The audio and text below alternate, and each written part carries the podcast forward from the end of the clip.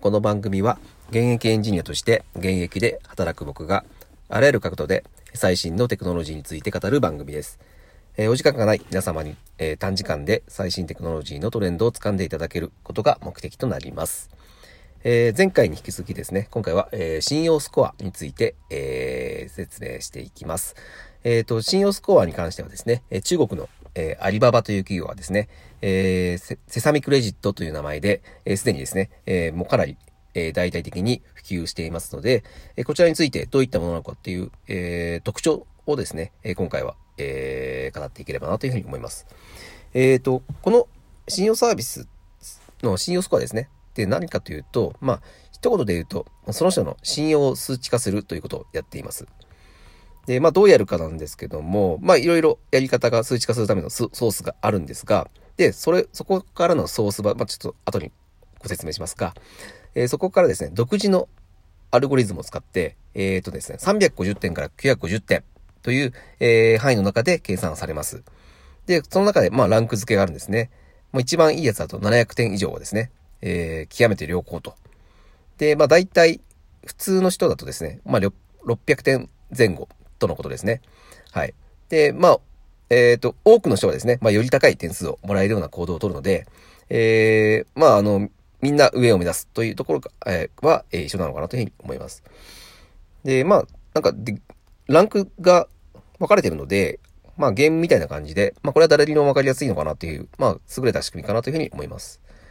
で、一体この信用スコアが、まあ、点数出されてですね、まあ、どんなメリットがあるのかっていうところなんですけども、え実は、ま、このメリットというのは、えっ、と、消費者、我々消費者としての面と、あとは、えっ、と、お店側の、まあ、2種類の見方があるのかなというふうに思います。で、まずは、えー我々消費者の、えー目線から見た、えーメリットとしましては、まあ、あのー一つとして、え今までは、まあ、ごく一部の悪質ユーザーのために、まあ、全員が負担していたリスクというのがなくなりますよ、ということになります。で、これ何かというと、例えば、あの、デポジッ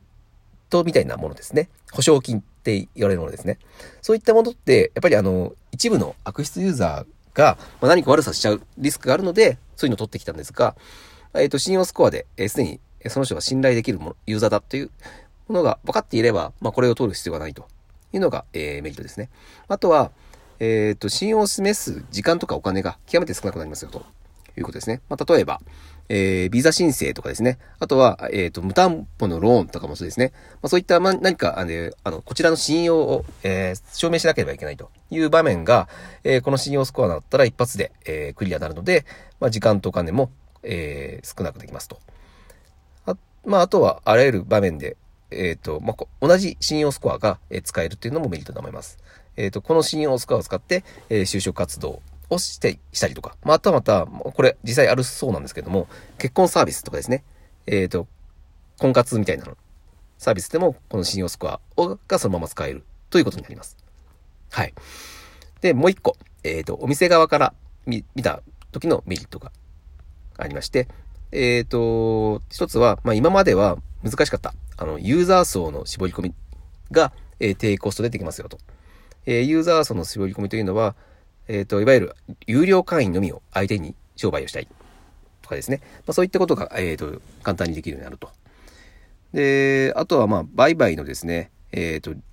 流動性を高めてくれるというのがあると思います。あのまあ、このスコアを、えっ、と、ユーザーは上げたいと。上げたいってことは、えっ、と、どんどん物を買いたいという、えっ、と、購買意欲をそそるというところで、まあ、えっ、と、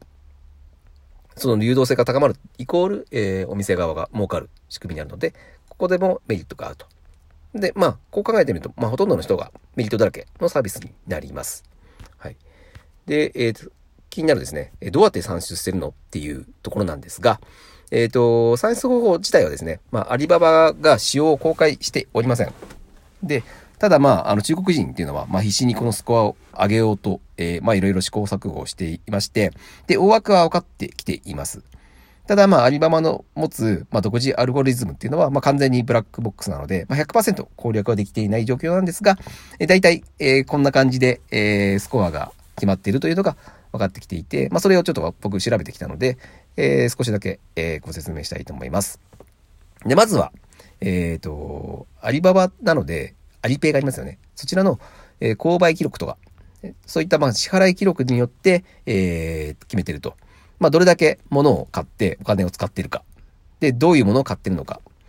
で、あとはまあ、決済の遅延とかが生じてないかってですね。まあ、これはもうお金を持っている、持っていないっていうところもありますので、これはもう本当に、えー、信用スコアに直で、えー、つながるとこで、まあ、そこの決済サービスを持っているアリババっていうのは、これが一番やりやすいというところですね。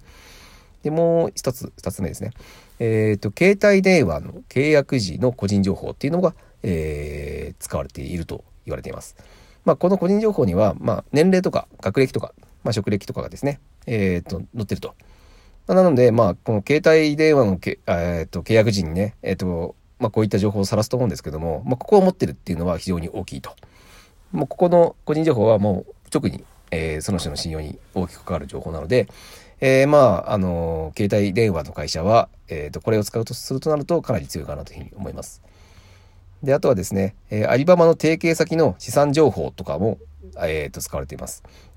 まあ、銀行とかですね、まあ、そういった金融機関との、えー、提携というのもアリババやってますので、今の、えー、ローンの状況とかですね、あとは、えー、保有状況とかですかね、資産の保有状況とかいうのがわかりますので、まあ、その辺を、えっ、と、見てるということになりますね。で、もう一個、こうですね、これ面白いのが、えっ、と、SNS ですね。えっ、と、アリババは、まあ、ウェイボっていうような SNS をやってる、をやってるんですけども、えっ、と、まあ、ツイッターみたいなもんですね。はい。中国版ツイッターですね。で、そこの SNS のフォロワーの数とか、あとは、つながっているアカウントの、えー、質とかですね。で、はたまた、その SNS で発言していることとか、そういった行動とかですね。この辺も、えっ、ー、と、反映されているそうです。えー、まあね、あの、ここはお金とかで買えない。本当に、フォロワーのアカウントとか、まあ、お金買う人いるんですけど、まあ、アカウントの数だけじゃなくて質ですね。質の中の行動履歴っていうのも影響しているので、まあ、不正防止の設計がしっかりされているというふうに思います。はい。で、その他にはですね、えー、っとですね、アリババはいろんなことをやっていて、まあ、シェアリングサービスとかですね、あとはウーバーとかもやってますけどね。で、さっきの SNS でもそうですけども、あの、インターネットゲームの発言とか、えー、と行動、この辺も、えー、と影響しているというふうに言ってます。なんで、まあ、えっ、ー、と、ネット上で繋がれたサービス、すべてを活かして、このスコアを作っているということになります。えー、まあ、をより多くの要素から、えっ、ー、と、算出しているので、まあ、かなり信頼できるというところがあるそうですね。はい。まあ、これは、いわゆるアリババだからできるものになるんですよね。中国でと。はい。で、これは果たして日本で実現するのかっていうところが、まあ、論点になると思うんですけども、えっ、ー、と、こちらについては、えー、次回の放送に、えー、ご説明したいというふうにご説明というか、まあ、私の、えっ、ー、と、考察ですね、をしていきたいなというふうに思います。はい、えー、今回は以上になります。えー、信用スコアについて、えー、ちょっとでもですね、えっ、ー、と、まあ、理解が深まったかなというふうに思います。はい、えー、次回もまたよろしくお願いいたします。ありがとうございました。